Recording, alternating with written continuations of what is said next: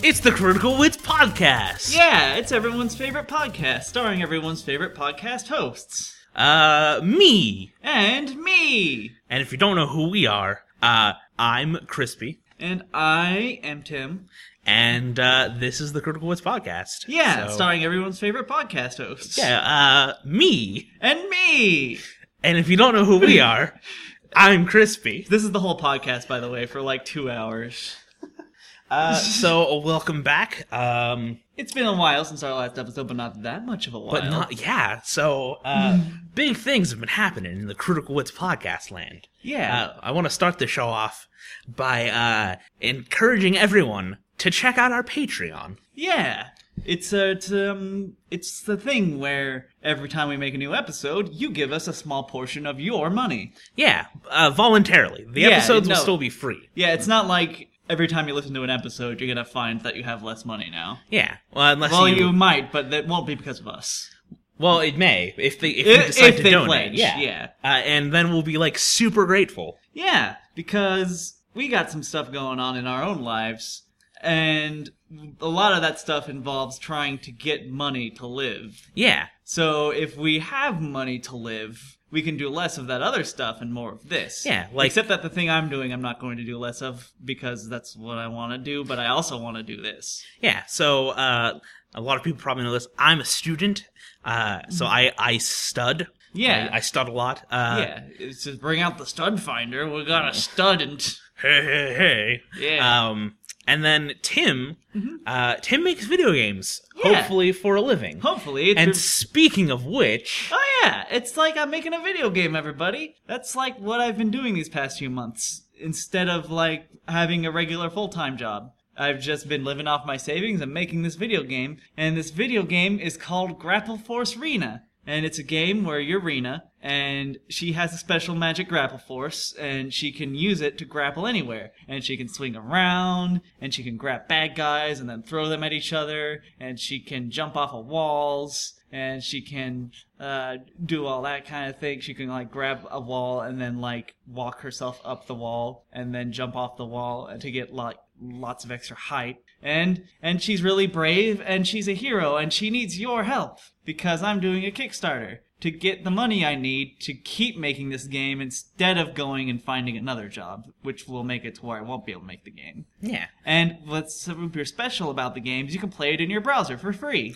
yeah, much like the podcast with the Patreon, Grapple Force Arena will be free. Yeah, we love making free stuff. Yeah, we- So, but I can't live for free while we're making it. So I need the help from supporters, but we have stuff to offer people who will support us. Yeah. Me with my Kickstarter rewards, you can get posters and character sketches, and you can even be in the game. and with our podcast rewards, you can get uh, shout outs, you can vote on what topic that we get to cover, or you can be in the podcast. we want you inside us. Whoa, whoa, But whoa! no, um, I don't, we, I mean, we we like you, but Yeah. like we don't like you like you. right, right. Wh- What we mean by that is that by opening up this Patreon thing, we give you, the listeners, the chance to support us and also a chance to become a part of the show. yeah, uh, in various ways. Uh, At the end of this episode, we've already got a couple people. We've been doing a Patreon pledge thing uh, periodically, and as we go through the podcast, we'll mention the Patreon, not this much in depth every yeah, time. this is just the first time Yeah. we've been able to mention it, so we're talking about it a lot. Yeah, um, and part of that is we're, we have like milestone goals, and those milestones are episodes more frequently because like we know Hmm. that the podcasts don't come out as often as they should, and a lot of that's my fault. But like, I'm a foreign language major. I'm actually picking up a second foreign language next semester. I'm making a video game. Yeah, I yeah, I And neither of us have cars, and we have to get together in person to make the podcast. Yeah, but we're trying to rectify that. Like, Yeah. Basically, if we can get up to milestone, uh, like some of the milestones, it forces us to make this because this will be this will be a job. Yeah, this will be a supplementary source of income for us. So, Yeah. and the be- the best part about it is, with your pledge, you don't pay unless we deliver. Mhm. So if we don't come out with an episode, we don't get the money. Yeah. We only get the the pledge when we release a new episode. I've uh, I've heard people compare it to like a virtual tip jar, and I think that's really fitting. Yeah, it is. Yeah. So, uh, moving on from all that, there will be links to all that stuff in the description Mm-hmm. uh, of this podcast. If we get Um, up to our biggest milestone goal, you'll be able to enjoy weekly episodes. as well as monthly articles and, And monthly videos. Videos too, yes. so actually, I think I kind of want to touch on that. Uh, you probably don't know this, but this thing that we're doing back Mm-hmm. in like 2009 when we first conceived of doing a thing like this together it was supposed to be a video series Yeah, we were gonna like that guy with the glasses was popular. We were like, hey, we can be like Spoony, but tabletop games, and there's two of us. but now spoony is like tabletop games oh, yeah yeah. So, we had to do a podcast. Uh, anyways, uh, so we're gonna do something uh, today that we haven't done in like a really long time. Uh, we're doing a mailbag. Mailbag. So Sorry, uh, that was really bad. let's go Please ahead. keep and- listening. let's- I'm not gonna do it again. I promise. Uh, pledge five dollars per episode, and I won't do that again.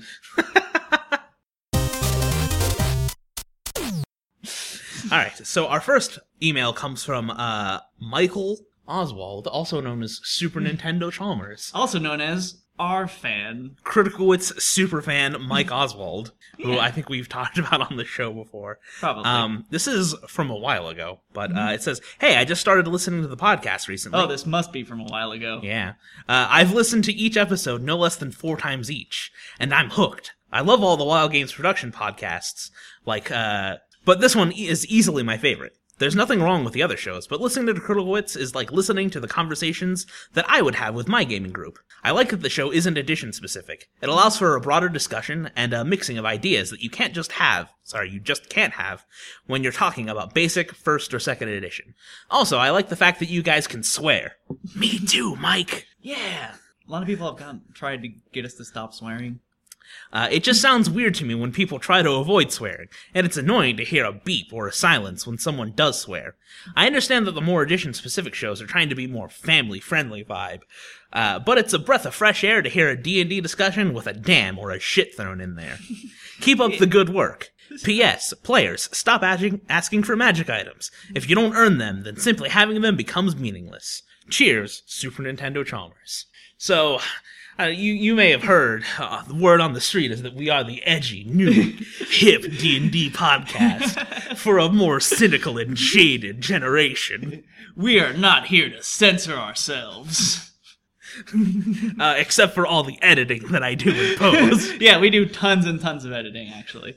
But no, uh, we figure that, like, people on the internet are gonna come across a swear or two, right?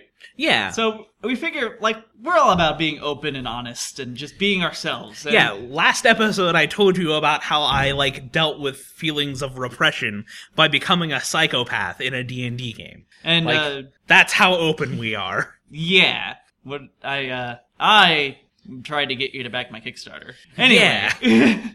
There's a video. You'll see what Tim looks like. yeah! You're not supposed to. We put our real names on the internet. Yeah. When we were kids, we were like, that was the one thing you didn't do. And now I'm like have a video of myself asking for money from strangers. man, things have changed. Things have changed. And it's a new internet and we're a new podcast and we Yeah. got swearing. This is like Web oh. 3.0, Whoa! HTML5. Whoa! Speaking Uh, of HTML5, my get anyway. Uh, so yeah, we appreciate the comments. Uh, that that episode or that email rather is from uh two years ago. Um, and like Super Nintendo Chalmers, he's a buddy. He's a fan. Like I Yeah. talk to him on Twitter sometimes. yeah. He's a good guy. Good guy. Yeah. I'm glad he likes our podcast, and I'm glad he's still listening to our podcast because we're still doing it. Yeah, Yeah, so thanks for the kind words. yeah, You know, I don't actually swear a lot. I do. Yeah, it's the swearing is mostly crispy. Yeah. I'll talk about things that are like beyond the pale in terms of what you would consider quote unquote family friendly, but I'm not a swearer. Have we ever talked on the podcast about how whenever I do We swear did last episode. Yeah. Oh, yeah, You yeah. said the f bomb And- before the episode started recording, and I couldn't stop laughing. Yeah, when I do swear it cracks crispy up, so Oh, I It's have the to funniest thing. I have to keep it in reserve. I did say something that like Crispy almost tweeted, but I had to stop him. Uh, look forward to that coming after the Kickstarter. God damn it.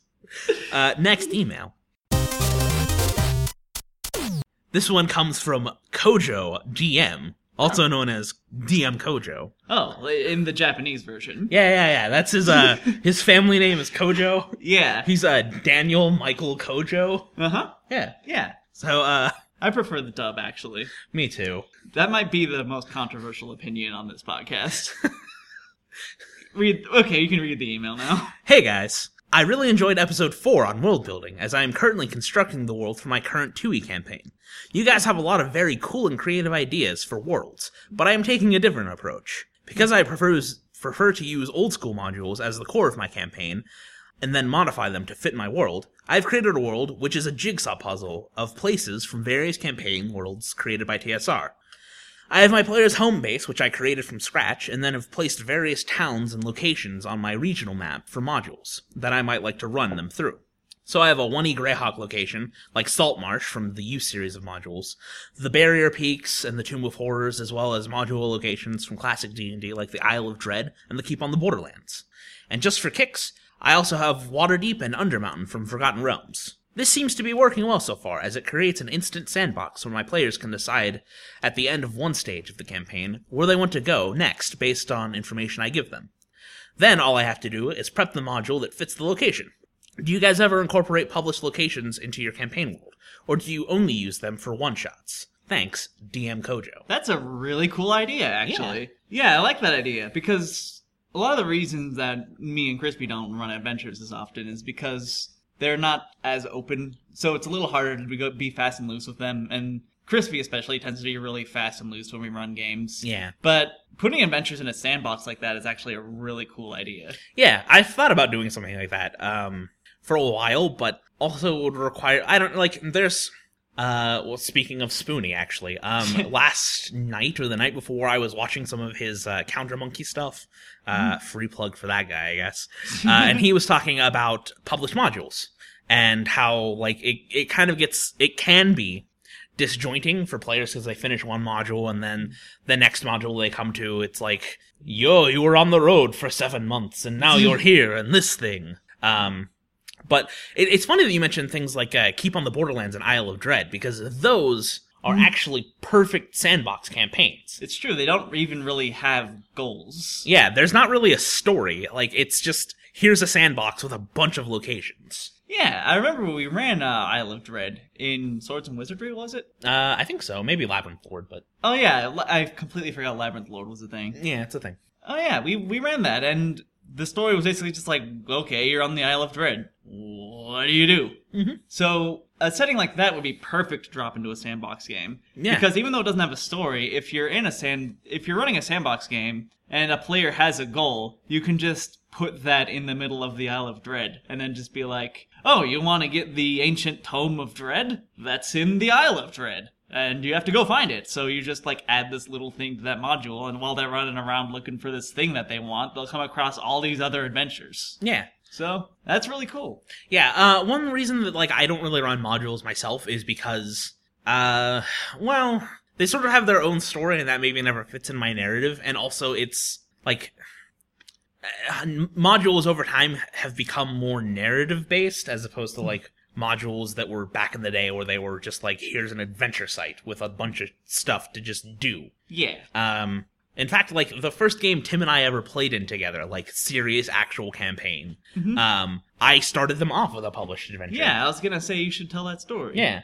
where we just kind of kicked it off with uh, Dungeon Crawl Classics Tomb of the Magic Missile Snake or something. yeah, it's Uh, I don't know. I have the box set of D- like Dungeon Call Classic modules, but Oh, oh, oh! Can I tell the skeleton story? go ahead. tell the Okay, skeleton okay, stories. okay, okay. One of the first encounters of the campaign, we had to fight skeletons, and, and there was a hallway, and there was a trap door, and I was like, oh, hey, there's this trap door, and we disarmed the trap, but I figured out there's a lever you could pull to like make it open up again. And then there was these skeletons, and like we lured the skeletons onto the trap, and then I pulled the lever, and then they fell into the trap. And but we also had to Google how much a human skeleton Well, Oh, I weighs. was just about to interject, and that's why. Like, if you weren't gonna say that, I was like, and that's why I know how much the human skeleton weighs. because we had to figure out if they triggered the trap or not because it was waste based. It's like a fourth of your total body weight or something like Oh, that. oh, oh, oh! Right, they did trigger the trap, but I had a backup plan. If they didn't, I had a bag of sand. Oh, yeah, to throw onto it. Yeah, yeah, Yeah. and uh, yeah, that's that story. Yeah. Okay, so next email. All right. Uh, this one comes from uh, Tyler Camstra, uh, and it's from like a really long time ago, much like all of these. Yeah, we kind of got a pretty slow trickle of emails after the initial surge of emails, so Mm-hmm. we thought, oh, we'll just save them all for a mailbag episode, and that's this. Yeah, it says, uh, "Hey guys, people." That's a good. That's a like a common greeting. Hey Yeah. guys. Hey guys. So, Yeah. yeah, it's so common. Like, I don't know what to do in a group that like is not guys because there's no like equivalent for like gender neutral. y'all. I just use y'all. Yeah, but then I sound like a Texan man. Yeah, it's true. Anyways, Tyler says, "Love the podcast so far. Will you be discussing the D and D next playtest?" Yes. Uh, spoiler alert. The second version was released last week, and it's starting to look pretty awesome. I'd be thrilled to hear your thoughts about it. Well, Well. Tyler, the second version was really good, and then the version after that was not very good. then the version after that was a little better, but still not good. And then the version after that was really good, and now the game's out! Yeah, and the final version of the game is like the best. I love it. It's so good. It's really good. We we went. So uh, this is being recorded on the Sunday after the Fourth of July. Normally I don't give the dates because it's like it's none of your business. But on the third, D and D Next came out. Yeah. uh, or the starter just set. D and D. Yeah, um, and it's uh, it's twenty dollars at uh, Wizards premium stores, which are going to be like comic and game shops. Yeah, Um, I like that. I like and that then- they're like giving the co- local comic and game shops an edge. Yeah, and then um, it should be in big box stores and Amazon on the 15th And so I'm pretty sure like the big box stores they're selling at is like Walmart. Because yeah. I know you could get the 4E red box at Target. Mhm. Um, so I'm guessing they'll, you'll probably be able to. You can go to like your Walmart and get like 30 pounds of dog food and like a tub of mayonnaise, your groceries, and pick up the D and D starter set. yeah.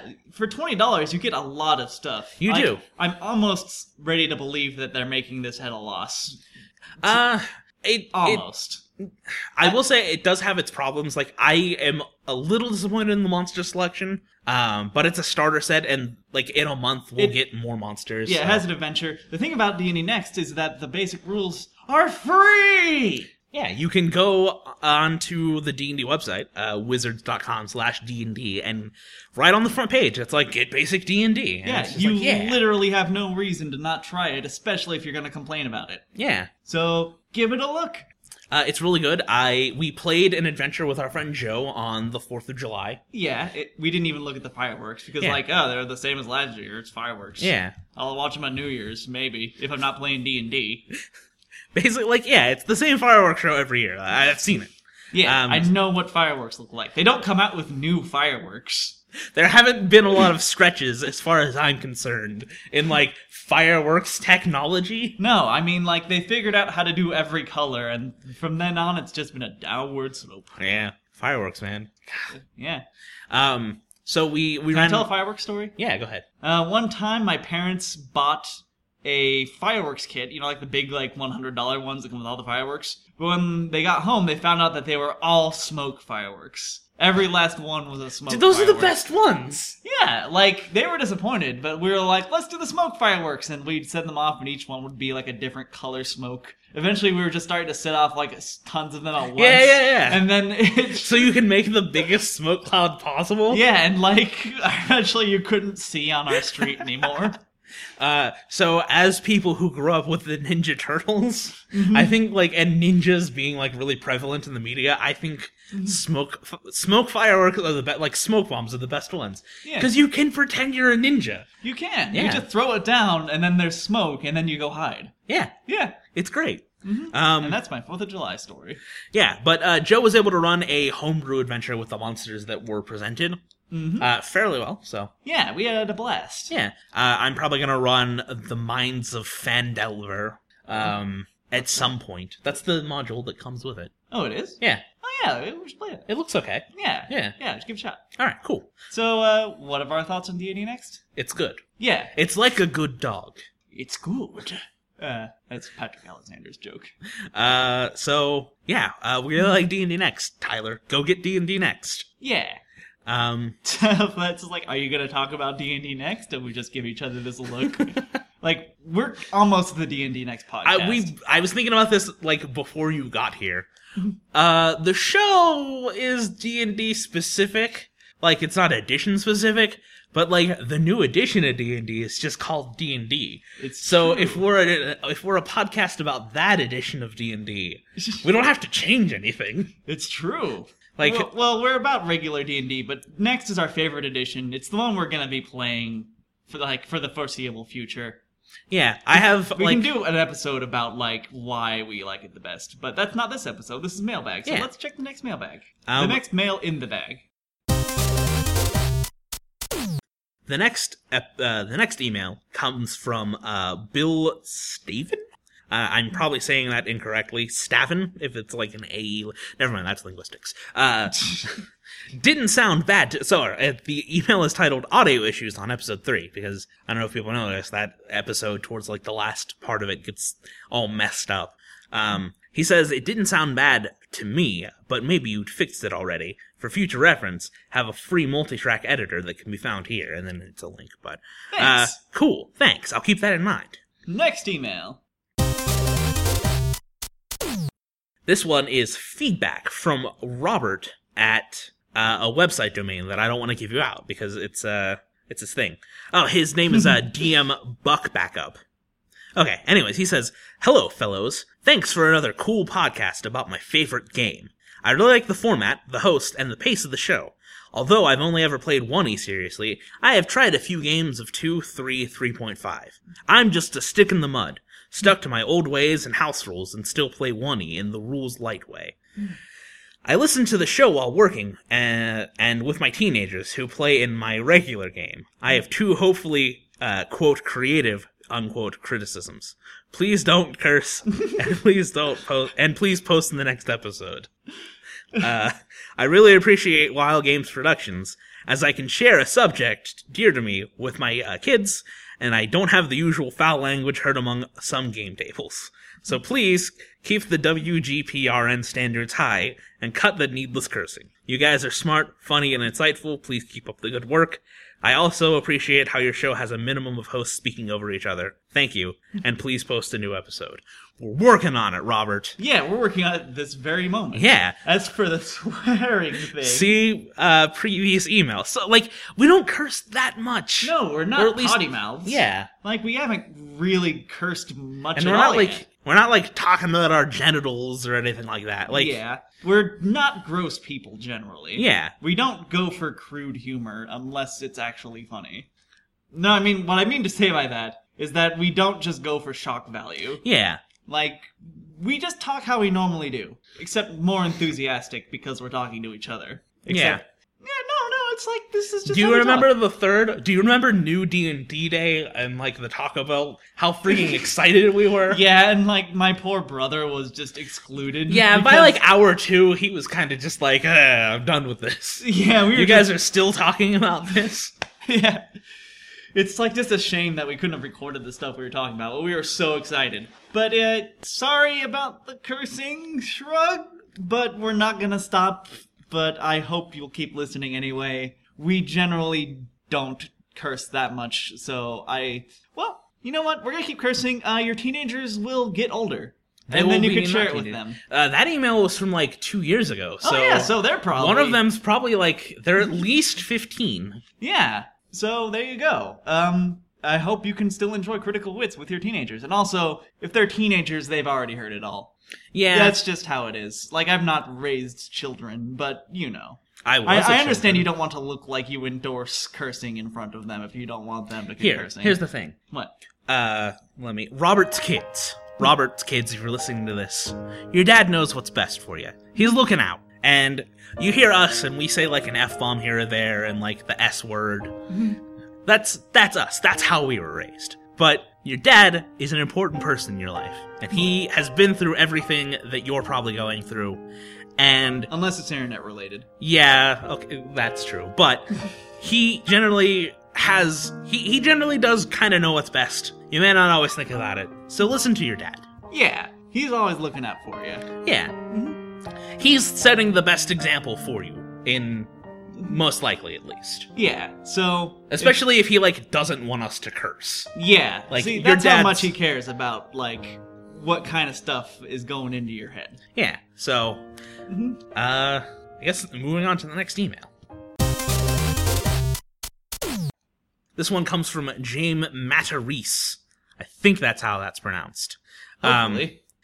He says, uh, just wanted to let you guys know I love the show so far and I'm eagerly awaiting new content from you. Quality's you. good, thoughts and are well presented, and the personalities actually make me smile. Aww. Aww. That was That makes us smile. that was not an insincere aw. No, that was that like was we looked at each other with huge smiles. we I, kind of going away from the email. We're not insincere people. if we Absolutely. say something and you think it's being like really sarcastic, uh, because n- people aren't normally like like that, it's not. It's completely sincere. um.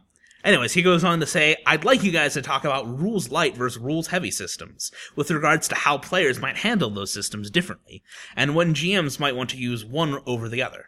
Also, experiences with rules light systems you have all had would be good to hear. Thanks, love the show. That is a really good show topic. It is. Is that on our list?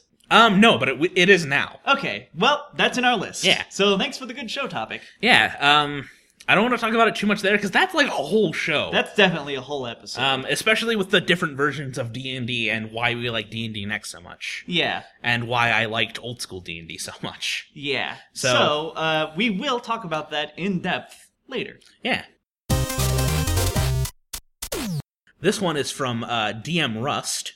Um, it says, "Greeting, critical wits." Mm-hmm. Wait, hold on. Before you go on, let me just say that we're getting a lot of emails from people who identify as DMs, which is odd considering how hard it is to find a DM nowadays. Oh wait, no, it's not DM. It's just Rust. Oh, just Rust? Yeah. Okay. So I rescind it. And James Matarese didn't have a DM on it, Oh, so yeah. And Mike Oswald. He's not DM Mike Oswald. He's not to DM Super Actually, Nintendo. only Johnny. Kojo was DM, and that was just his name. Yeah. Yeah.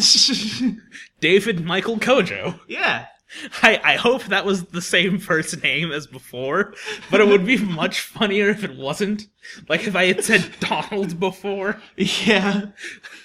I hope DM Kojo keeps emailing us so we can keep giving him different names.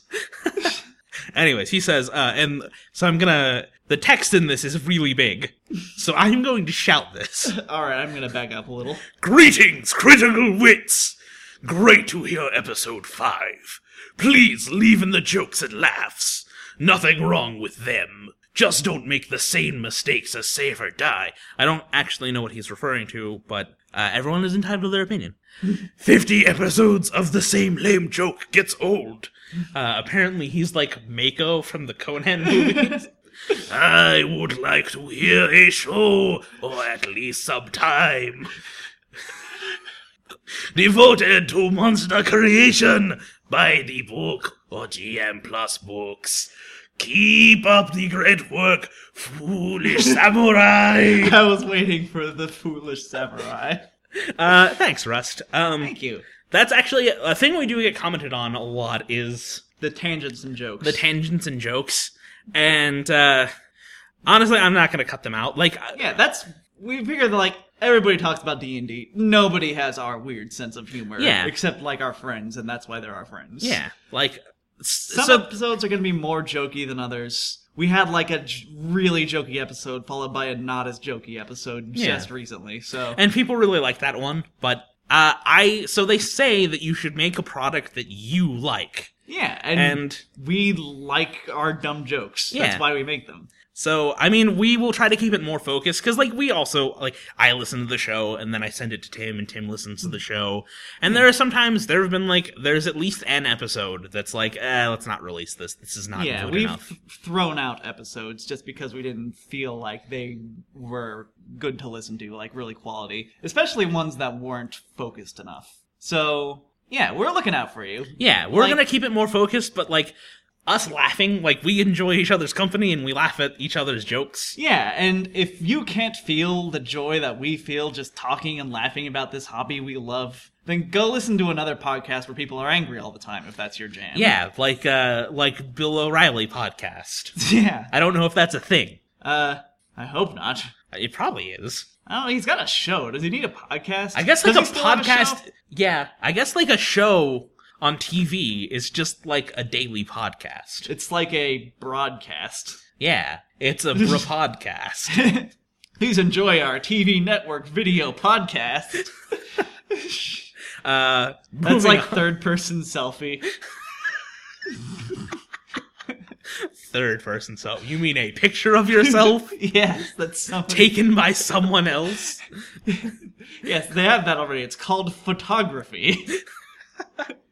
Uh, okay, moving on. Should, Uh, I want to read the next email. okay. Yeah, you've read you read all Well, of them. well, this one comes from Rust. oh, So double rust. go ahead and do your best. to Oh, make I it. have, so that means I have to do the big voice. Yeah. I don't have as big a voice as Crispy. I am not a voice person like Crispy is, but I'm gonna give it my best go. That really hurt my voice to do, actually. Okay, so take a break, I guess. Hello, CWs. No, I, will do it as as Brian Crescente, Oh, uh, good. another Patrick Alexander. The next latest pack is out.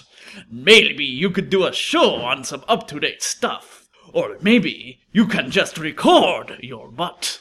Well, bought time to hit the old dusty trail. Oh, I think you meant to say about time, but it came out bot. Might have been like an autocorrect. Rust! Good luck with the podcast! Actually, he didn't say that. anyway, um, see our previous response in terms of covering the playtest. We have covered the playtest. yeah, almost every package. And we didn't always have good things to say about it. Yeah. But the game is good, and the playtest was good, and I'm glad there was a playtest because lots of great ideas made it in the game, and lots of terrible ideas didn't make it into the game. Yeah, like skill dice. Sorry, Mike Merles. Mike Merles really wanted skill dice to be a thing, and like Mike Merles, it was not good. It was not a good mechanic. We're sorry, Mike Merles. We love your game. We love all the work you put into it, and all of your friends. Friends. I just assume that they're all friends. all of your coworkers put into this game, and we didn't like skill dice. Sorry. Yeah. Um, this next one comes from Josh Dunham. Josh says, "Very nice show. I'm enjoying the show thus far, and I can't help but notice how often audio quality or technical issues are brought up. Uh, I can only What? really think of one time. But, like, in the podcast? I, Uh, yeah, I don't. We don't talk about it on the podcast, do we? I it was a while ago. This is from 2013. Maybe so- we did. I don't know. Maybe. I mean, there was one podcast where I was like, hey, the audio got messed up. Oh, yeah. Oh, I think Daniel also talked about. I don't know. Whatever. It's fine. Um, I'd like to help as I had a podcast of my own. Here's a sample, and then he gives me a link to his podcast, which I think I listened to, but that was like a year ago. So sorry sorry, we Josh. let the mail pile up so much.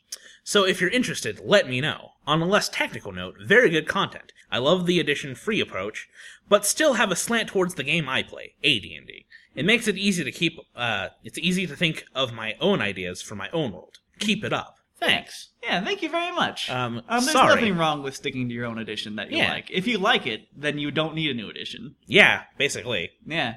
Me and Crispy need a new edition because we hated every edition. Well, Crispy liked the old ones. Uh, I mean, Well, that's I another do- that's a time for another time. yeah, like I have a lot of complicated thoughts with like the playtest coming out or the playtest finishing and the game coming out and like people shitting all over it without actually kind of playing it or understanding how the game works. Or even really looking at it. yeah, and why it's cuz it's not ba- like It's not basic D&D. yeah, I don't want to get into it too much, but yeah, that's a time for another time for another time. Yeah. Um For another time. The next one comes from Jan- uh, Jason Scanlon, Scanlon rather, Huh. uh, and it's actually directed at Tim. It's me? It is. Oh, can I read it? No. No? Okay. Sorry. Uh, I'm writing you in. Your comment is awaiting moderation. I'm glad to hear you guys again. I enjoyed the frank discussion of race and class issues. As for the actual discussion topic, Uh, well, for, let's go back a little bit. Uh-huh. When he says race and class issues, he means D and D races and D and D classes, like fighter and stuff, not like geopolitical race and class issues. uh, so he says, as for the actual discussion topic, you're wrong, Jim Jenkins. that sounded painful. That gasp really took it out of me. Well, you've had your revenge. Anyway, what am I wrong about? Actually, I don't really know how you feel s- specifically, but I've never seen classes significantly improve to my satisfaction.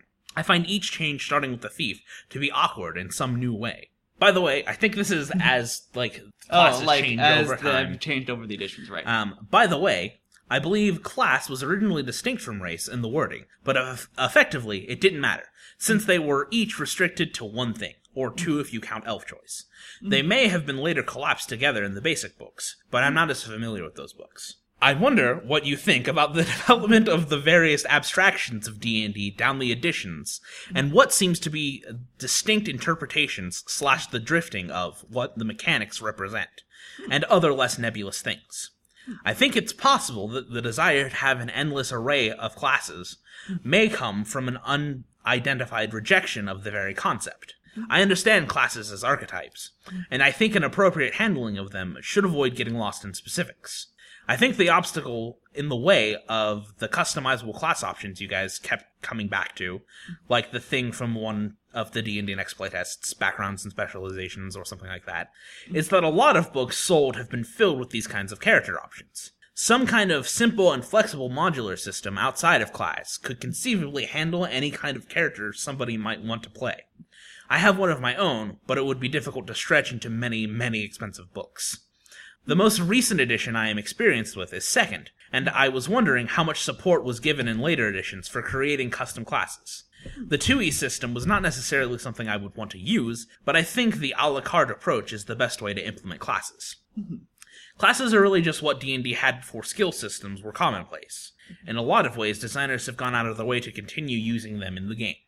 Honestly, when you guys were excited about the backgrounds thing from the 5e playtest, it sounded to me like classes done right. One you may, uh, one of you may have said something, the same thing. Uh, one of you may have said the same thing. I always thought anybody should be able to be a thief, especially a wizard. And no, there is no need for a barbarian class. Sounds more like a berserker, and the way uh, the way you described it. That's what I'm saying. like I looked at Crispy to see how happy he would get to hear that. That- It's- he's been talking about that a lot. I, I like two weeks ago, I made a bunch of tweets about it. Uh, that I kind of understand. Adventurers are violent looters, anyway. Maybe the only distinction is how magic you are. Basically, That's a really meaty email. that is a meaty email. I'm not sure where to start with the responses. Um, I definitely think that the idea of moving away from classes as they were originally supposed to be it has definitely been a thing in the as d&d went on as for support for making your own classes um basically third edition kind of made a half-hearted attempt in unearthed arcana where they were like oh here's like a way y- instead of having lots of different kinds of characters you have like just these really super basic classes and then you can get those features through feats or something and that kind of turned out to be like eh and fourth edition, as far as I know, had no material on making your own classes. Uh, yeah. Uh, and third edition also kind of gave you a glimpse into the math. Yeah. The, like the different progressions of different class features, like base attack bonus and saving throws, Yeah, but and skill numbers. yeah, but the, So I, I guess like really, it's not a, a matter of making your own class with that system, but kind of Frankensteining together all these different parts. yeah, that's Kinda like- kind of has seems to be where D and D has gone in terms of uh, how you customize your character outside of class is being able to like stitch them together out of different stuff. Yeah. Yeah, um, I do like the way D and D Next handles it a lot. Um, in the earlier versions of the playtest, it seemed to be more focused around like picking different backgrounds and specialties and stuff on top of your class. But in the final version, it addressed that in a really interesting way. Um, two ways actually, which I'll go ahead and lay out if Chris doesn't mind me talking for a long time. Go ahead. Okay, the first way is okay, three ways. the first one I talk about is you got feats. Um, feats work differently now; they're optional, which I think is actually pretty cool because feats are now really beefed up. So when you take a feat, it becomes a much larger part of your character concept and not so much like the thing you need to realize the basics of your character concept. And that brings me to another point. Um, what D&D Next does is it doesn't punish you for trying to do things that aren't typical for your class, which is, I think, maybe the first edition of D&D to really take that to heart as like one of its core philosophies. In D&D Next, if you want to be a wizard with a sword, you can pick up a sword and swing it around. You're not going to be as good as a fighter, but you can do it. In other editions, you basically straight up can't do it. Like you literally can, but it won't work. So with- in D&D Next, if you want to try stuff outside your core class concept, you can just go ahead and go for it. And it also really kind of emphasized the idea that your class doesn't necessarily determine much about your backstory or your job. Like you can be a wizard who's a thief, or a, a druid who's a barbarian, or a barbarian who's just like a local street tough. Yeah. I I, I kind of want to talk about uh, the backgrounds a little bit, especially in regard to characterization in D and D next. Um, I think that's outside An the episode? scope. That's. I think we gotta save that for the episode where right. we talk about this in depth. Uh, let's but, find uh, another. You you did say a lot, and I forgot about it. Um, something about the eccentricities of the mechanics. I think the mechanics have gotten steadily more elegant as time has gone on. Um, sorry, I keep playing with the drawer, and Crispy keeps trying to stop The me. microphone is on top of a dresser in a closet. And This I'm is a, our- I'm a I'm a fiddler. our high tech sound studio here. Yeah. Um, so going back to the barbarian being a berserker, and Mm-hmm. I was like, yeah, I made a bunch of tweets about this. I don't know where that comes from. Somebody please tell me where the barbarian as like the super angry dude comes from because like I okay I looked it It's up. not Conan. It's not Conan. Like I, it, I I don't understand like where from history barbarians could like Hulk the f out. Um, that no, it it isn't history. There is like a history to that. Like I remember something about like those Vikings had that kind of thing going for them, and there were like some group of berserkers that would just get roided out on shrooms or something, and then Okay. yeah, like that's a thing. Eh, I I don't know about the like Vikings and like the popular. Yeah, like popular Culture? Viking. Well, that was like- just the perception of Vikings, just because like all these people came on a boat and wrecked your shit and Yeah. left, and you had no idea why. But like the Vikings had civilization. yeah, they they weren't just like running around killing things all the time. Uh, anyways, getting away from that. Uh, so I looked it up in uh, first edition's on Ars Arcana, and I was like, yeah, like a barbarian based on Conan. Like that's what the the D and D barbarian is, and it is like the one year on Ars Arcana barbarian is the best barbarian because it's Conan. Like it just is Conan. It, it has a, like you can run, you can climb really well. It's got all these things. You distrust magic. If you destroy a magic item, you get the experience points for it, as if you had sold it. And I don't know, like where the shift from like now barbarians can like uh, Hulk out. Hulk out, where that comes from? Well, maybe the Hulk. Maybe Like I, comic stuff made it into the D and D before. that's true. Psionics are literally just Doctor Strange. Yeah. So, um, if you know more about this, write in. Crispy will be very happy. Yeah, it it it boggles my mind, and I don't like it. All right. Next email.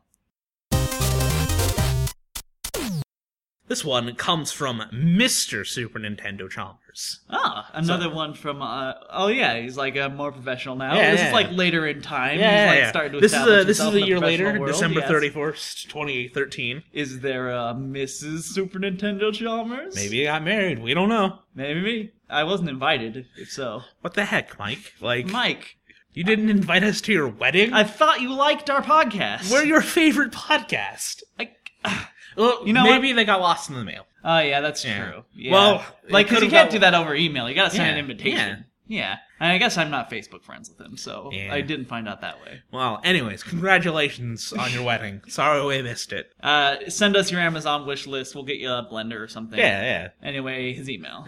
Uh, hi, Tim and Crispy. First off, love the show. Thanks. He says it's easily better than the other WGP podcasts. So put another tick mark. Nobody's written into the other ones and said that they're better than us. I don't think so, at least. Yeah. So we've got we're ahead. Yeah. Not that the others aren't good or anything. I'm just saying. Yeah, we're also just saying for I the c- record. I'm picking up what you're putting down. Uh, I've been trying to build a world. It's basically Lotus Island. I don't know what that is. I'm But, sorry we don't get the reference. but like Crispy, I hate creating gods. Yeah, man, fucking. Yeah, I, we had this situation recently. I can come up with their concepts all well and good, but I can't ever seem to create a cohesive naming structure. Is there any advice you your could lend you could lend this fledgling DM? Apparently, it's the only way I'm gonna get a game going after a ten year absence from D and D. I'm Um, really sorry. Yeah, that sucks, man. Um, in terms of naming gods, uh, straight up legit, I name my gods after video game characters. Yeah, That's it. Like uh the most prominent god or the god that has become the most prominent in any game I've run, who is uh Har, god of magic, who is uh my brother plays a cleric of him. Um he's named after one of the antagonists of the PlayStation game Silhouette Mirage, which uh was made by Treasure, my favorite game company. So really as for gods unless it's you think it's going to be important in your campaign or unless somebody's playing a cleric i generally just don't bother I don't bother either. I I, I could give you some linguistic advice. Um, so there is a concept called prosopy in linguistics, which is the sounds and rhythm that are easily recognizable. isn't that when like a part of you that should be inside of you is like outside of you No, that's proximity. or no pro wait that's prolapse prolapse. so was it prosopy is different Pro- prosopy. it does sound like something you don't want to happen to you Uh, I guess. Uh, pro- so it, it's basically it's the co- it's the technical word for the concept of like you know what Klingon sounds like.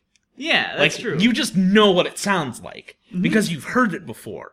So if I could go, I- I'm not going to do it now, but I could like make up some fake syllables that kind of go along with Mm-hmm. uh, what syllables are common in Klingon, and you would be like, yeah, yeah, that's like fake Klingon, or like uh, like I'd be like, do ya bonjour, shim bang yi," see? oh hey it's fake french Chinese, but oh man uh, i'm sorry Ula, fong da da Th- that's da. fake French. Yeah. So that's that's like the general concept Or you can be of like, "Uh-huh." process. "Hakate hoi!" That's actually real Japanese that I got from a fighting game. Uh, Ikuyo! uh, Ayo! Oyaji! Anyways, uh, Shoryuken! Hadouken! Okay. Okay. Uh, We're just So- gonna keep doing this for like three hours. probably uh, play a lot of Street Fighter. I do at least. Um, I'd like some pound. I'd like some pa- Anyways, so uh, kind of try to think of like the culture of of the land that has these gods and and what sort of syllables would exist and what sort of like rhythms and and sound repetitions that would exist within that land and try to apply that to um to your gods. So like you can you can fake elven like yeah. I mean I could do real elven Yeah, Like, like, I the, already the know elven about god Salandur or Yeah, something. or like uh, Oh, uh, Kelorimbor, oh, hey, I which I think actually. is a uh, real elf. uh, there was a time you asked me for an elf name and I just made one up. Was it was it Romulus? Maybe it was Romulus. Yeah, Yeah. Like y- you can make fake Elvin. That's how established Elvin is. You can Yeah. fake it. Um, Well, well, Elvin Elvin's already fake, but I, well, No, uh, well- that gets into a, a very long, very in depth discussion about con languages that I don't want to have right now. Crispy has his hand on my shoulder as he's saying this. Like, I don't want to get into like codes versus actual languages. all right, understandable. Um, but so just sort of think of sounds that fit with the culture, uh, and then apply those uh, in some way to your gods. Not in Subway. No. Well, you can go to Subway and do. Yeah, this. I mean, yeah, we used to like just go to Del Taco and talk about yeah, we did there's that a s- recently. There's a Subway near my house, it's open 24 hours. oh snap. Yeah. Um, are we inviting him to come to Subway with us? Uh, okay, if he comes all the way here to like the Las Vegas area to have Subway with us, we'll go to Subway with him. yeah. They have subways there, I'm sure. Oh, that's actually uh, so there's a little story about that. When me and my brother went on that huge road trip to get his car from the East Coast to the West Coast, we ate at Subway a lot because it turns out there's subways everywhere. Even in the middle of nowhere, there are subways. I think at one point it was the fastest growing chain of of restaurants in America. I believe it because Yeah. we never didn't see subways. Yeah. There was a point at which we stopped seeing White Castles and then started seeing Del Tacos, but Subway was all Yeah. the whole way. Like you can go back east and you've got like blimpies. but- Blimpies? yeah, blimpies. I've never heard of Blimpies before. but like subways everywhere. Yeah. Uh, so that's that's my advice. Go to Subway, think of some consonants and vowel combinations. And uh, I mean, enjoy a five dollar. You can go even further and like is your is their language like syllabic? Yeah, uh, it's like it's up to you, but whether or not you're a linguist yeah. or a, a language nerd. Crispy gave me a thumbs up. Uh, so that's that's that. Uh, Okay. next, Thingamajig. This one comes from Facebook, and it's from Eric Gilly on our uh, timeline. All so, right. oh, you can go to our uh, Facebook. It's critical. It's facebook.com slash critical wits. We don't have to moderate the Facebook con- comments like we do the website comments, which we get tons and tons of spam. Yeah. So sorry if you ever commented on the website and we ended up not seeing it or approving it. Because I've been keeping up on it lately. Oh, you have? Yeah. Oh, thanks. Yeah. But Facebook might actually be a better way to get a hold of us. Yeah, because I'll see it as soon as you post, and like I will respond to you. Yeah. Like, I Crispy will knows do how to switch back and forth between the Critical Wits account, and I don't. so if you get a response from Critical Wits, it might be me. It's generally me though. Like Okay. Mm-hmm. generally I'm the one responding on our social media stuff. But Eric says, "Hey guys, fun show." I will Thanks. say the only times I played gnomes was in third edition because they got a bonus to int, and they were so small, so plus one AC. I play wizards a lot, so that was why I liked them. When it came to cross classing, yeah, wizard you should not be able to just jump into. But I can see sorcerer because of its inner power. Like fighter is just some bonus feats in third, but paladin is a life of devotion. I was thinking about trying to do an uh, uh, Asian kind of game of samurai and uh, all that. Uh, well, I was thinking of changing cleric no armor, but then they get the wisdom on AC like a monk. They only have wizard weapon skills, also one exotic weapon from the area of their choosing. Keep up the good work. Sorry about the grammar issues. It's New Year's. I understand. Actually, for New Year's, I just like slept.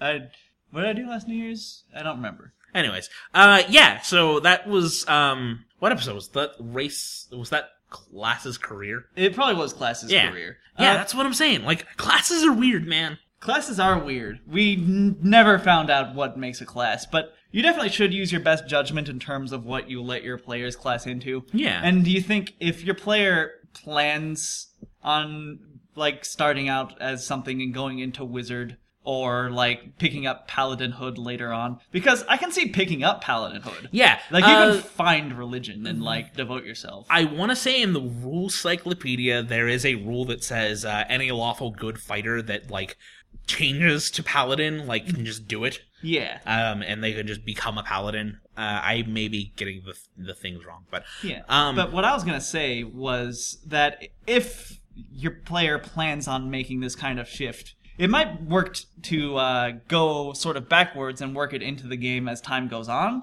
Like, I actually have a character I'm going to play in a game that I plan on doing a similar kind of shift to, and I asked Crispy, who is the DM of this game, if I could do it. So I'm working with him. I'm keeping it from the other players. Um, that's why I'm being really vague because they'll probably listen to this. But I'm working with him to like work that into the story of the game, so that like if you wanted to be like a rogue who like picks up wizardry, you can have the DM throw in like a wizard book and you pick it up and you start to read through it. Maybe even add some mechanical things like you're a rogue, but like the DM lets you use a couple cantrips or something because you're just picking up magic, and eventually you really get the hang of it and you actually get to start taking your wizard levels. So some classes are easier to just jump into than others, and if it's not easy to just jump into, then just work with your DM to make it not be really glaringly obvious that you're just suddenly really different now. I have had an idea kick in my head for the last few months.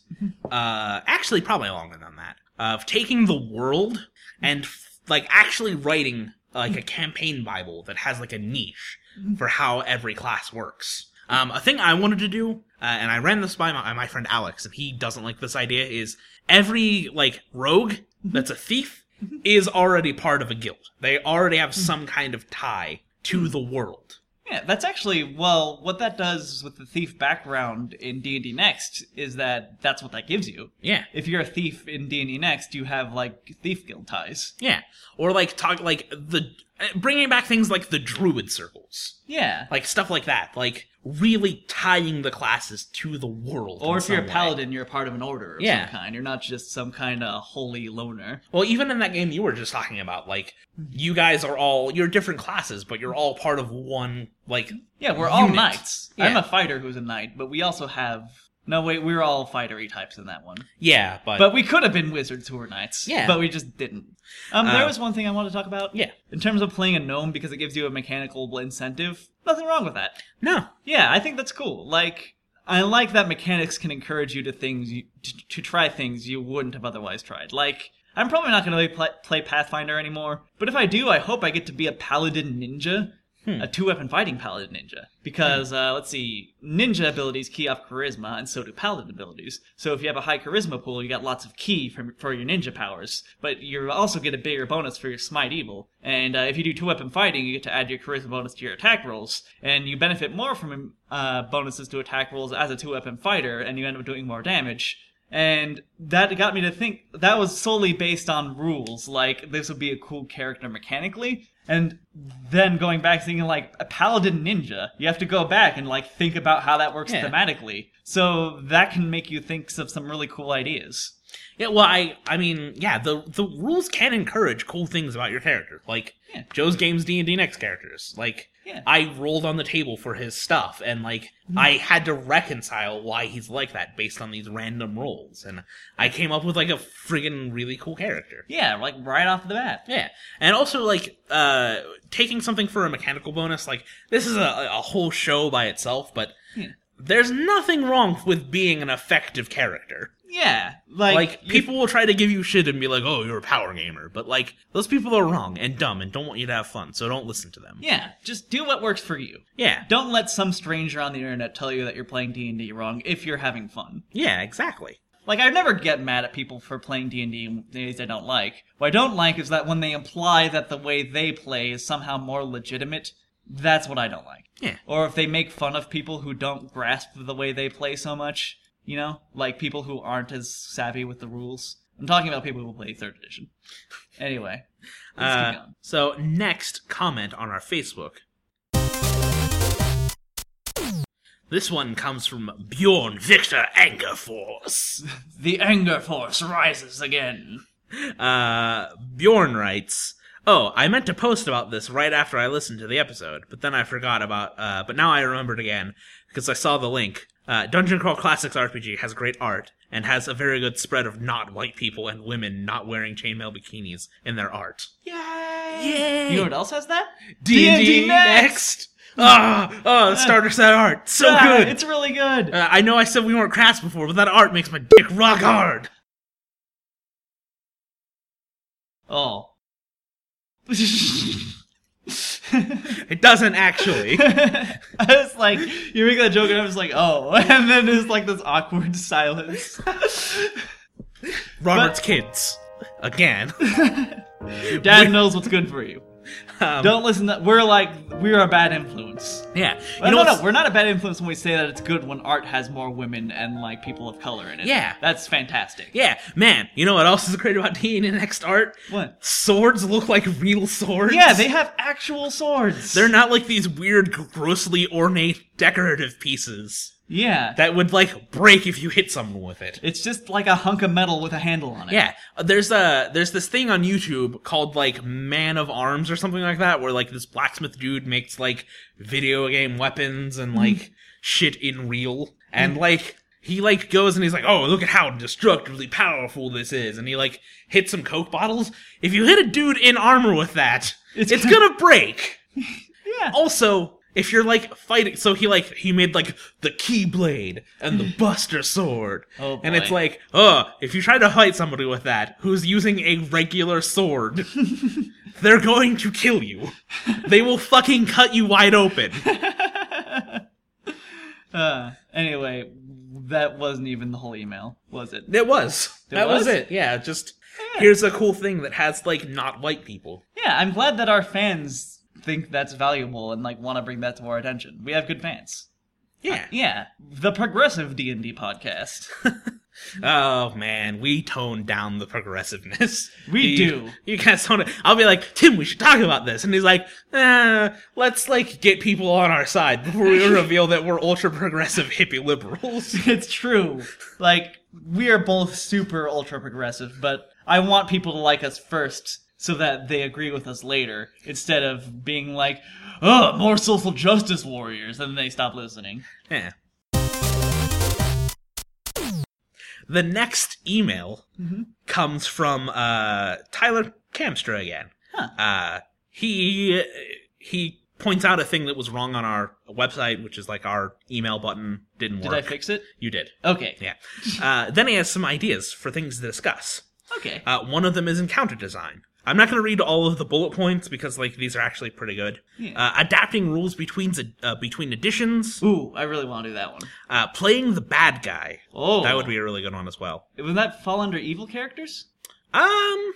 Or well, is it? he says, "How do you run an evil campaign?" Yeah. What is Yeah. evil? How evil is evil? Yeah. Yeah, we've played evil games. Before. Yeah. It was a lot of fun. It and- was fun. It's sometimes it's just fun to be evil. Yeah. So good topics. We'll uh, go over those and put them on our list. Yeah. Uh, speaking of our list, by the way, um, if you pledge to our Patreon, soon we're gonna send out polls for which topic to pick, and you'll be able to pick from our entire list. For just one dollar per episode. Yeah, if you give one dollar per episode, you'll be able to see our whole list of potential podcast topics and vote on as many of them as you think are good. And the ones that get the most votes, we'll do. Yeah. We were just gonna say like every other episode or so. Um, we haven't started doing that yet because we only have two patrons. So our next episode after this one's not gonna be one that was voted on, but our one after that should be, I think. Yeah. So yeah, um, we'll add those to your list, to our list. We'll add your ideas to our list, Alright. and then you might get a chance to vote on them if you become a patron. Yeah. Tim, the next email is from me, and uh, you should read it. Okay. It is from Neil. That's all it says. Yeah. Okay. No, my name's Tony. Uh, anyway. Hi. Was listening to an older episode of Save or Die where you were mentioned having run X1 Isle of Dread. I thought that for a second I thought that they said like one Isle of Dread like times one. like we're having run one Isle of Dread before. Anyway. Knowing that you're a Holmes fan, I thought I would ask about your experience running it. I have a group that plays fairly strict Holmes, and I'm planning to run. Uh, I'm sorry, I gotta stop again because I just amused myself with the idea of a comma there, so I was like, I have a group that plays fairly strict Holmes. Anyway. I'll just read the rest of the email now. I'm very sorry. I have a group that plays fairly strict homes, and I'm planning to run X1 for the first time. Any thoughts slash suggestions are appreciated. The one major change I'm, I'm making is doing away with zombies altogether. I'm not really a fan of them, and the island is packed as it is. Otherwise, playing it pretty strength straight. Pretty. Bleh. Otherwise, playing it pretty straight. Thanks, Neil. Um, before Crispy answers, I'm just gonna say zombies are so played out. Don't use them. Yeah. Um, unless you're running a game that's referential to something full of zombies for fun. Um, s- man, things to do for Holmes. Um,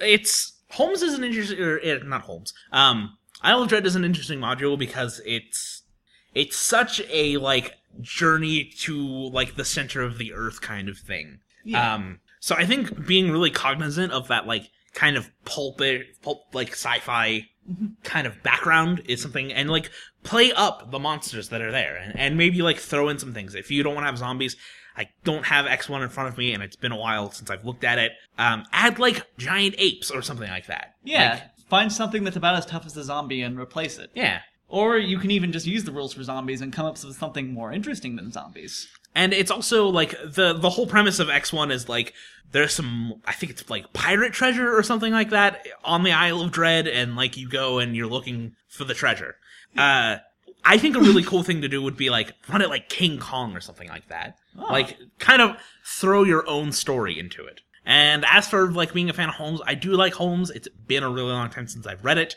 um i don't i, I went over to swords and wizardry for a really long time and not getting into too many things i'm probably just going to stick to d&d next for the most part lately so uh but i have been thinking about updating old modules for that for Mm-hmm. Yeah. D and D next. I think that would be a really cool idea. Yeah. Um, but yeah, there's no story really in X one. Mhm. Um, there are little like vignettes that you can get to. Like there's a thing where you have to like save people from cavemen. Yeah, there's Um, a thing where you find these little critters and they are like getting slaughtered by these evil spiders. Yeah. Yeah. So like you can kind of take those encounters and like throw your own story into it, and then you you basically just have like an adventure site that has all these like pre-made encounters and and like I I keep wanting to say vignettes, and you can go through those and uh, just sort of flavor them and change them to be completely unique to your gaming table. Yeah, so have a lot of fun. This next one comes from uh, Facebook. All right. from Cameron Putnam. He posts, uh, "Hey, big fan of the show. Just wondering if you guys were still working on it. If not, I'll be sad to see it go." Well, Yeah. Cameron, Funny you should ask. we actually quit the show. Uh, Yeah. yeah, we decided to record this last one, yeah, but and we did a Patreon so that we would get paid for this one, so we can take it and take the money and run. yeah. Yeah, so So yeah, sorry. Next email. this one comes from John Venrick. Um, John Venrick says, uh, "I am listening back through Critical Wits, and I wanted to say the title is uh, subject question mark. I suppose this is a generally supportive email." Uh, I've, I am listening back through Critical Wits, and I just wanted to say, if nothing else, that I really enjoy your show and find the tangents to be hilarious. Yay! My personal favorite was Skittles into Bedridden, though they are quite amusing. Still, freaking. ugh. Uh, I found your podcast while I was on an information binge with regards to D&D Next, an addition I am eagerly anticipating, though that might be because I wasn't uh, wowed by 4th, and while I am comfortable playing 3.5, though I grew up on uh, account on 2nd edition on account of my dad, it isn't sufficiently good that I would welcome a superior rule set and be happy to pay for it. Yeah, Same. that's a good attitude. Yeah. I don't have a question off the top of my head, though if I think of one, I will send it along, as the mailbag episode was excellent. Keep up the good work, and I hope to hear more soonish. Thanks. And that was from April of this year, so. Oh well, we did some episodes. in the Yeah. end. Um, We're starting to slowly approach the present. I yeah. just feel like we're running through a time tunnel, just being like, let's take a trip through the history of critical wits. There's like clocks flying everywhere. Uh, H.G. Wells is just like in the background. yeah. Go forward! um, I would have made a Peabody and Mr. Sherman joke, but then they made a Peabody and Mr. Sherman crappy movie. I, yeah, they did make that. I didn't so see it. and I don't I don't want to reference it now. Yeah. I, I actually had no idea if it's crappy or not. I just assumed it was. And it's Hollywood. Yeah. Oh man, I watched. What did I watch? Doesn't matter. Anyways, next email. Next email. This one is from our website uh, on episode three, critical hits and fumbles. Ah, critical wits and fumbles. Um, critical hits. Did I say critical wits and fumbles? You did. Oh, You criti- Uh, didn't. I'm messing with you. Ugh. this one comes from D. D? Uh, D. Okay, is it just the letter D? Or No, is it's it D E E. Oh, D. Yeah. All right. Um, they say enjoyed the podcast. Here's what I do. I play mostly first and second edition AD&D or hybrid games of the second edition. You know what's surprising is we get a lot of old school people. We do. Like I always thought we would hear from a lot more 3.5 folks. We don't. Not Mm-hmm. really. No. Okay. Well, continue. I've always used a crit plus confirm system since the early 80s. Roll a 20 on your to hit, you get max damage. Roll a 20 again, confirm you get double damage. If you manage to roll a third 20, you get to roll the d- Whoa. which is in all caps. I want to know about the. I allow the player to roll a d30 on a table to see what kind of cool, crazy, rare things happen. I've got a table that I got years ago in a booklet that came with a couple of 30 sided dice from the armory when the 30 sided first came out. You can certainly find it if you dig around enough. Yeah, Google it.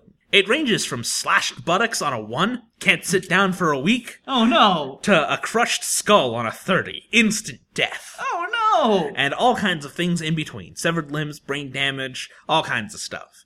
Of course, I do the same thing for monsters as well. This system gives a little shiny cookie to someone rolling a 20, which everyone loves. Yeah. It also creates the chance to have something really, really cool happen, but makes it rare enough that it doesn't get too crazy slash game breaking. Three twenties. Three twenties. That's one in Okay, so 220s is 1 in 400. Yeah. I times think you, 20 again. times 20. 8,000? Something like that. Yeah. yeah. Um, which is, like, yeah, that's fairly rare. And then you still have to roll the d30 on top of that Yeah. for, yeah, so. So, Um, bottom line, players like to roll dice, like to have cool things happen, for better or worse, and like to hit the jackpot from time to time. The system hits all those points, but still keeps the game from breaking, except in very, very, very lucky instances. I also have a critical fumble table, but it's not nearly as dangerous and more humorous than the above. I also use a confirm system for fumbles. These are uh, things; these things make for some great roleplay opportunities as well. Um, I still disagree fun, like on the fundamental concept of fumbles and of like ultra chance based death. But that sounds fun. and It sounds like you had a lot of fun with it. And Yeah. I am 100% for fun. yeah, So I would like as much as I disagree with like really super chance based stuff like that, I just want to say I would love to roll on the roll a like see what happens. This is okay. Okay, here's the thing. Like you know, people have like tackle boxes that they keep their like D and D stuff in. You have like the tackle box full of dice. Mm-hmm. Yeah. Like you need to get like that needs to have its own like compartment in the tackle box. Yeah, with like And then a little make a- glass over it. Yeah, take like a piece of tape and write in red sharpie. You have to have like the the yellow and black stripes around it. Yeah. It has to look like it's a nuclear launch button. Yeah. Well, I was gonna say like uh, or you could get like a uh, if they make them a glass ring case and put it in there, and then like put like a thing so it locks, and like you have a key and someone else has a key. yes. And uh, the more like it's carried around in a suitcase that's handcuffed to you. the more that surrounds the like the more ritual around it, I think the funner it would be. Yeah. Yeah. So h- keep having fun with that. I would really love to hear a story if you Yeah. have one. Uh, fumbles for me, I just they're they're not my thing. And like Tim said, like if they're fun for you, they're fun for you. They're Yeah. just not fun for us. Yeah, and if they're not fun for your players, don't use them. Yeah. So, but if they are fun for your players, then use them. Yeah. Um, I could go into more about it, but like we, We had an episode about that. did already. have an episode. The next thing comes from next comment uh comes from uh episode 8 let's build a world on the website Oh, I love that episode. That is a good I'm- episode. I hope it's not too vain of me to love an episode that we did. No. Nah. No. Okay, of of all episodes we did, that You was can one like of my your own favorites. things. Yeah, yeah. Um, this is my favorite episode by far. Yay! Thanks, guys, for a great podcast. My campaign setting shares many concepts with Skyworld anthropomorphic animals, no humanoid monsters, etc. Well done. Uh, thanks. We also got another thing from someone later down that's like, oh, would you do, like, Skyworld stuff more? And I was like, yeah, we can do more Skyworld stuff, so. We actually sort of have vague plans relating to Skyworld, sort of vaguely formulating. So Yeah. keep an eye on that if those ever anything become more than that. Ever anything more than that becomes. Tim, What? we've reached the end of the time tunnel. We made it! Back to the present! This one comes from episode 11, Why D&D? Oh, that's our most recent episode. Yeah.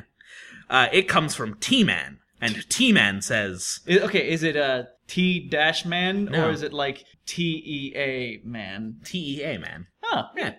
Uh, really looking forward to hearing your thoughts. You're Wait, showing. Wait, wait, is he a robot master? Uh, yes. Alright. He's, cool. uh, he's the. He was built by the British scientist. Oh yeah. Yeah. Like in the the Mega Man 6 uh, World Robot Tournament. Yeah. Yeah, uh, he didn't quite make it. No. Like he wasn't selected, but that's good because Mr. X didn't steal and reprogram him. Yeah. So he's still. On And then he the side of didn't good. have to get destroyed by Mega Man. Yeah, so T-Man lucked out. Now Yeah. he sent us this uh, email. Yeah. So glad to hear from you, T-Man. Chip Chip Cheerio. Yes. Uh, your show on D&D Next gave a very detailed and fair analysis of the playtest materials, though there may have been more than a little bit too much silliness. I love the so uh, the show, so I'm just saying. Yeah, Yeah. damn right we were silly. Yeah, that was our most scatterbrained, silly episode Yeah. by far. Somebody actually commented on the forums about that show and was like, "Oh, at least they didn't talk about wrestling for half an hour." And I was like, "Oh, yeah, like I could probably do that, but like uh, really, you need to look forward to the sumo-based episode where I just talk about how much I hate Hakuho." God, I hate Hakuho. That would be all crispy, and I'd just be like, "Is that the one where they push each other?" Yes. All right. Um, and now for our final comment. Man, we uh, But a lot of emails. We did. Re- we had a lot of emails to read. Yeah. Um, this one is from our website again, and it's from episode ev- 11, Why D&D. All right. A new episode has come! Huzzah! Like the show. Yay! If you decide to talk more about the Skyward campaign setting of yours, I'll definitely listen. People like Skyward. Yeah, this one comes from Trismegistus. What? Trismegistus. That's That's a cool name. yeah. Wait, hold on. You were moving the phone too much. I couldn't. uh, That's a good name. Are you? Are you a wizard? I hope so. I hope so too. That's a good wizard name. I might take it. Wait, Um, didn't we take Bjorn Angerforce's name for something? Maybe. No, we just said no, we no, would. no. It was Drance. Drance. That's right. I'm gonna have to Just add a like, disclaimer, like warning: if you give us feedback, we might take your name and use it for d and D character. Like in Spirited Away, we like move our hand over the screen and it just and it like lifts off. yeah it lifts and like we capture it. Yes. And then, like, you can only be named, uh, like, part of your name. you so are he's now Triss. just- uh, yeah, I want to talk about the Skyworld more. We need to do more with Skyworld. We do. Skyworld has potential. Skyworld does have potential. Yeah. We, Um, we talked about like making a campaign book for Skyworld. yeah. We haven't thought of a good like setting name for it, although we just sort of have. s- Why don't we just call it Skyworld? I like Let's Skyworld. just call it Skyworld. Yeah. Like that's what we call it. That's, that works. Yeah, it's Skyworld. Um, oh, I went to my parents' house recently because they are moving. Mm-hmm. And I found the original Skyworld inspiration document. Oh, So I should scan that in, put it on the website. yeah, yeah, yeah. We should show everybody that. Yeah. Just Yeah. like a column of like, here's all the media that like we're pulling from for inspiration. Yeah. Because uh as you'll see in the next episode, um, we're dirty rotten thieves. We are dirty rotten thieves, but that's okay. So uh that's that's all of the episode. Yeah, Um, that's all the mails. that's all the mails. All right. Well, uh, sorry it took us so long to get to those mails. Some of those were pretty old. Some of them were pretty old. But if you're li- still listening to the show, we got to you. Yeah, and I'm glad you're all still listening. We like to do it. And here's the thing if they send us more emails at criticalwits at, Mm-hmm. At gmail.com, uh, and we get more and more, we'll do more mailbags. Yeah, Because, like, I don't want to do just, I, I don't want to do how other shows do where they just read emails in the show. Like, I want to Have- talk about the emails. Like, Yeah. That's what we're talking about. That's what we do at Critical Wits. We don't like restrict ourselves to segments or Yeah. like cut ourselves off when we'd have more to say. We say everything we have to say. yeah. So, and that's all the emails, and we said as much as we wanted to say Yeah. on all of them. So, So, but if you send us more emails, we'll do more mailbags. yeah, and uh, if you send us your money, we'll do more Critical Wits. Yeah. uh, uh, so, uh, I guess. Like you- we're gonna keep getting Critical Wits even if you don't pay us. Yeah. Don't worry, and they're gonna be free. And I will say, uh, there are things that like people have said to us on like Facebook or like Twitter and stuff like that. And when you talk to me, I will talk back to you. But you can reach us at facebook.com slash critical wits, twitter.com slash critical wits Under- underscore PC. Which stands for politically correct. Yes.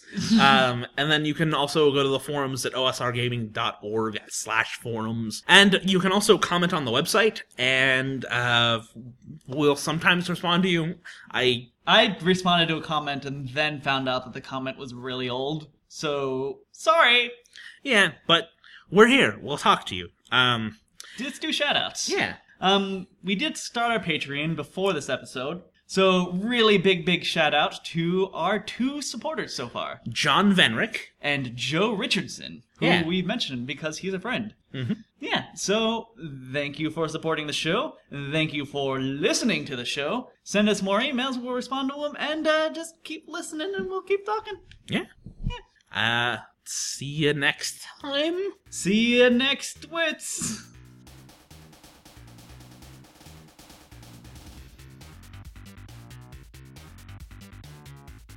Critical Wits is Tim Jenkins and Chris Stockett.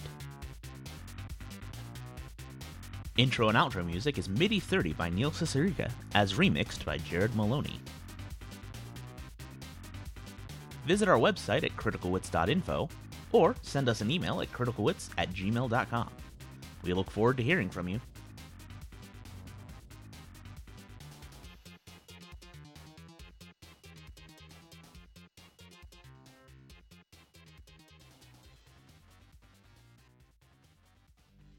This podcast is a member of WGPRN, WildGamesProductions.com.